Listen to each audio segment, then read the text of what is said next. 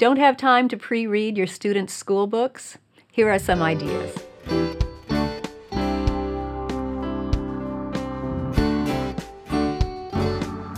Welcome to the Simply Charlotte Mason podcast. I'm Sonya Shafer.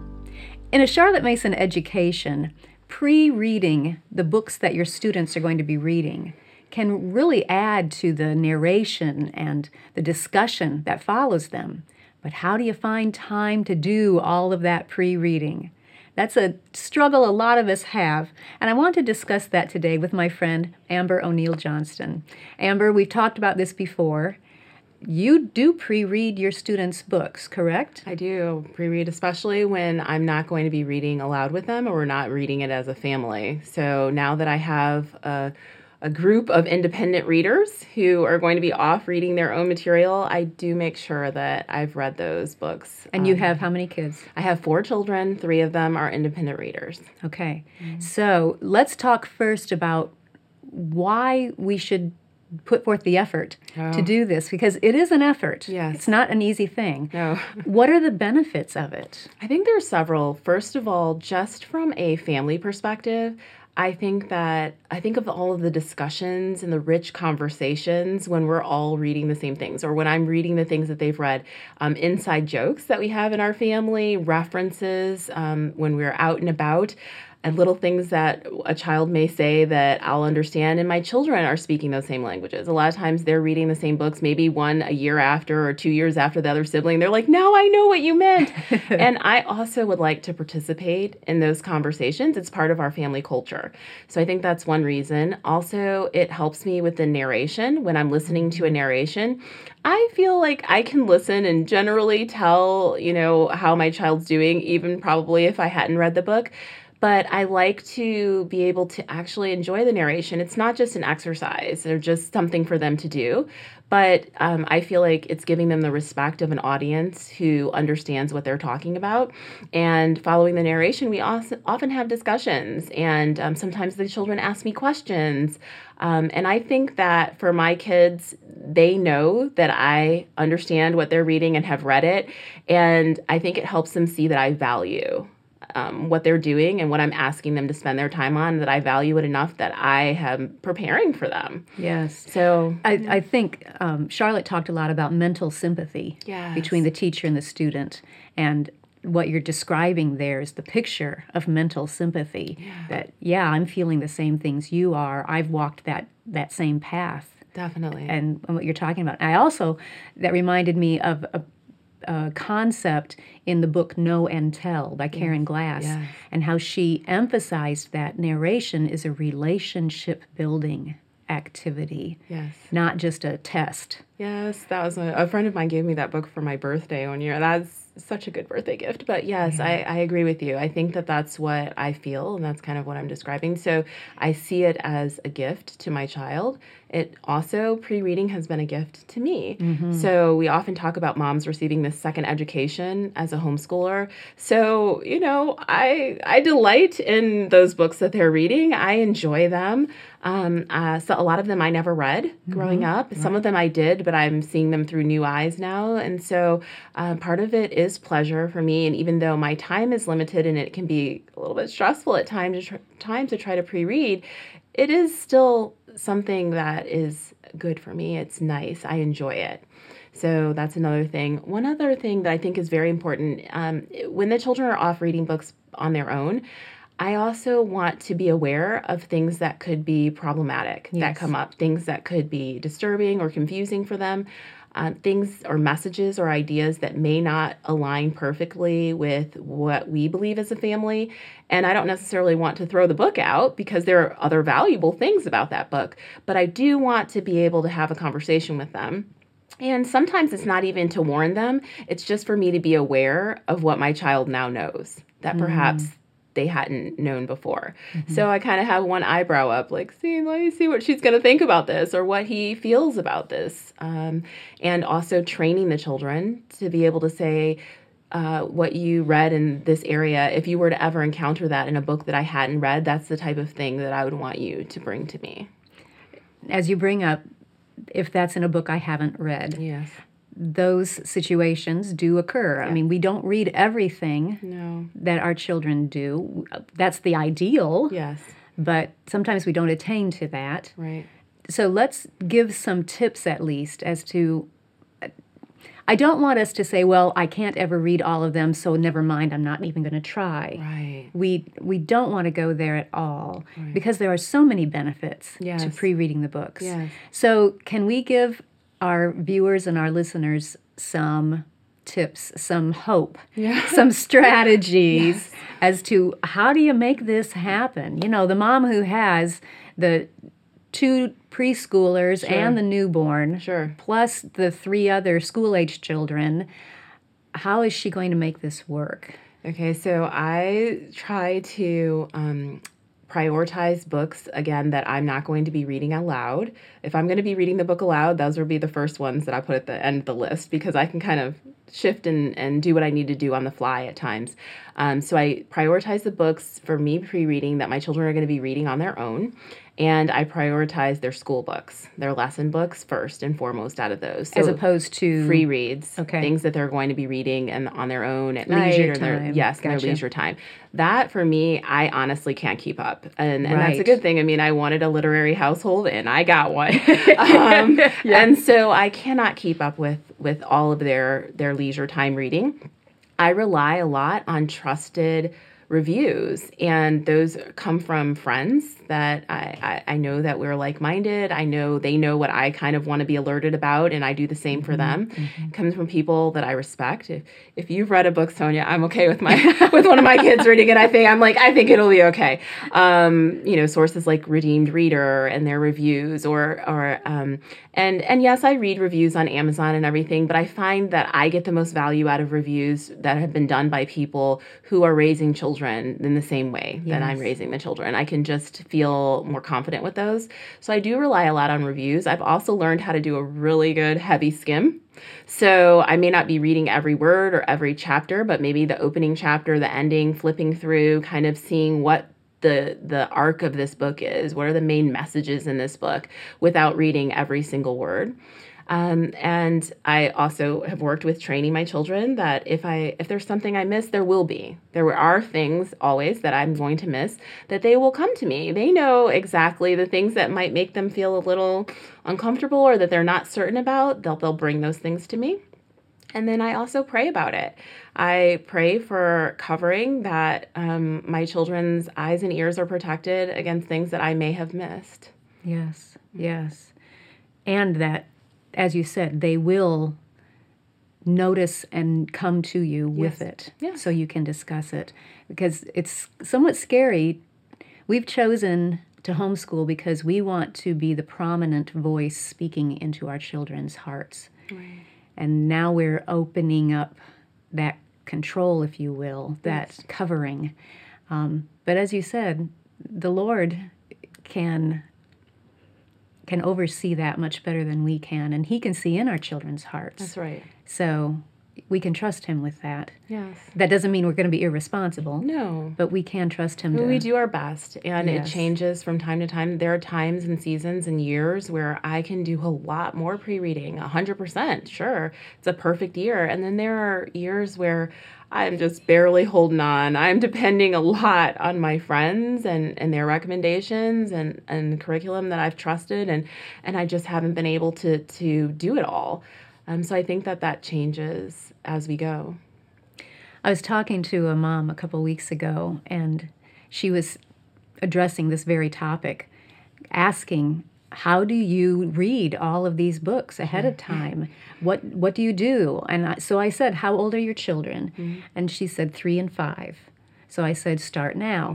Yeah. this is the time. Yeah, and she kind of laughed at first. She thought it was a joke, but it's not. No. You got to get a head start. Yes. Or they're going to catch up to you. It's it's like the Indiana Jones scene, running ahead of that ball that's rolling Yes, behind you. yes.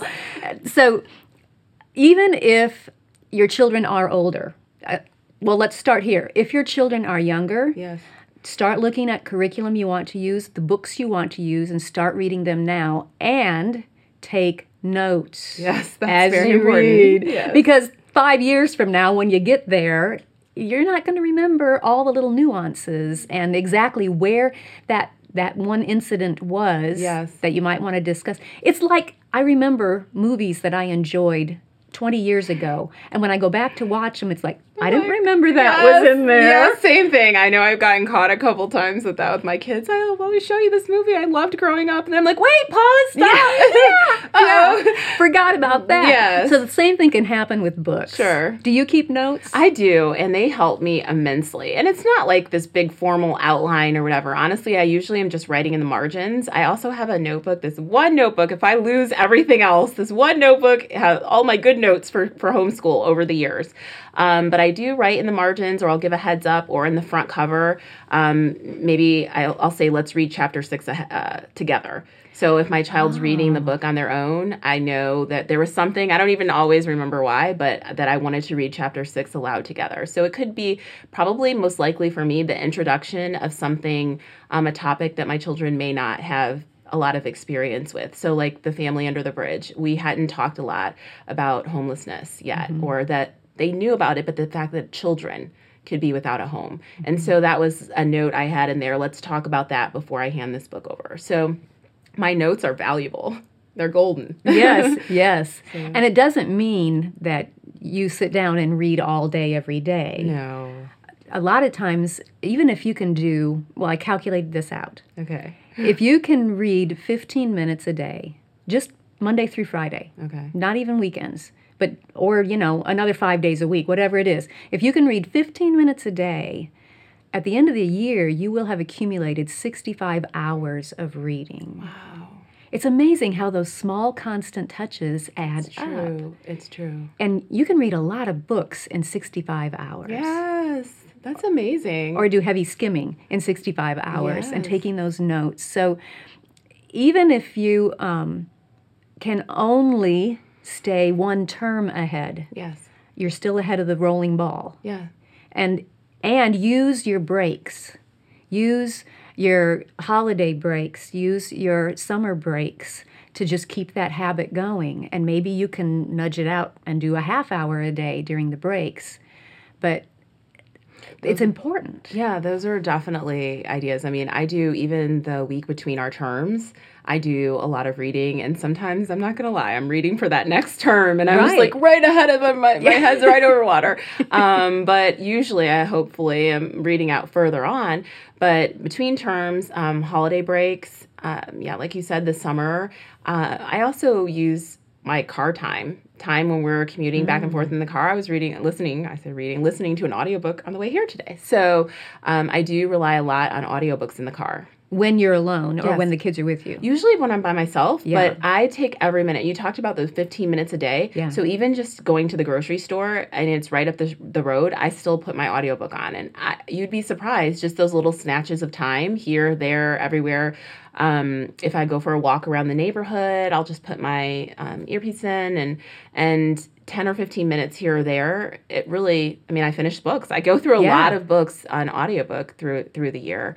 Um, I also am an early riser, so I get up really, really early and I read in the morning. I have a nice cup of tea. I do other things too. I'm not just reading, but anything that I need to do that's concentrating without the children, that's my time to like fill myself up. And I pre read a lot in the morning. And see, that works for you, but that would not work for me.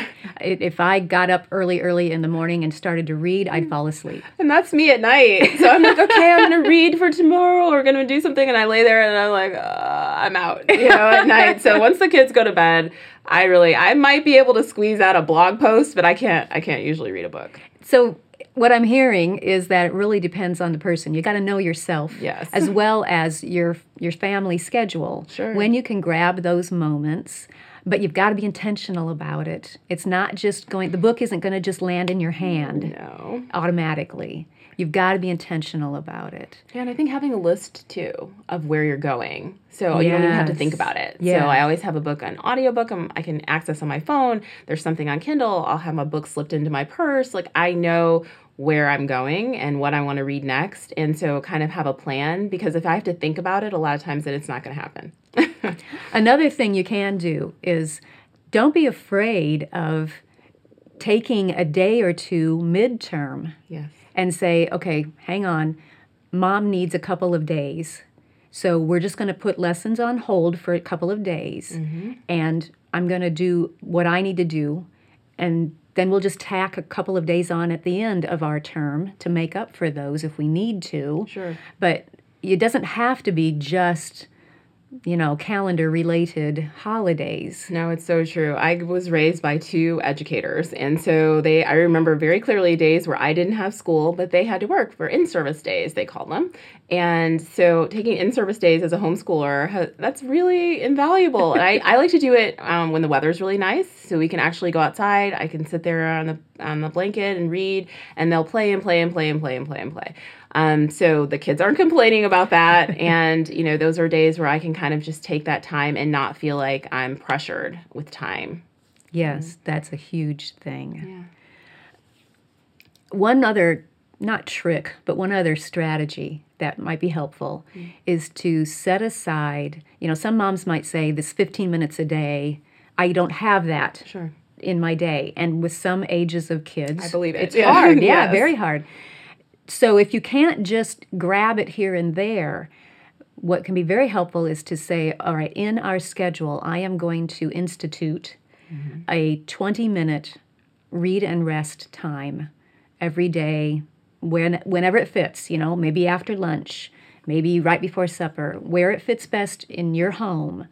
But that 20 minute rest and read time, everybody is on their beds or in a designated place with quiet toys. You don't have to sleep Yes. because, you know, you can't force your child to sleep. Sure. This we learn. Yes. Yes. But everyone needs to play quietly until the timer dings. And you can use that 20 minutes to get in your 15 minute read and still have five minutes to actually regain your sanity. No, that's a great idea. And I think it's really good anyway, whether you're using it to read or not, to train the children to have a, a rest time every day.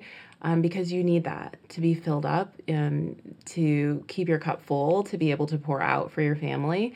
Um, and I think that while you teach them that while they're younger, the older ones, it's just normal for them. And I think they even look forward to it. So that's a really good idea that it doesn't have to be some extra time that you don't have, but it can come from the time you're already giving to your family as well. And I think it's a gift to the children to give them the habit of solitude. Yes. So many children don't have that. They're just go, go, go, go, go. Giving them time to sit and process all the things they're learning, Yeah. I think, is, is a good thing. And then we can use that time to grab our little 15 minute read. Sure. But it is important. Pre reading is. What would you say to the mom who feels guilty right now? Oh, I'm not pre reading my kids' books. I'm a bad mommy. Just give me the bad mommy trophy. No. I'll put it on the shelf. What would you say to encourage her? Okay, so there's no room for shame. That only makes us dig a, a, di- a deeper hole. I would just say mm-hmm. that if that is something that you feel that you want to implement, just start small. Pick one book, look at what your children are reading or will be reading, and maybe think of what might have the meatiest conversations or could possibly have something problematic or just something that you may enjoy as the mother. And just pick that one thing and just start. So it doesn't have to be um, all or nothing. Just something is better than nothing. And I think that once you get the ball rolling, that a lot of moms will find that they're enjoying it so much that it feels like less of a chore and more of a joy. Good words. Thanks, Amber. You're welcome. If you enjoyed this podcast, be sure to subscribe so you don't miss an episode. We'll see you next time.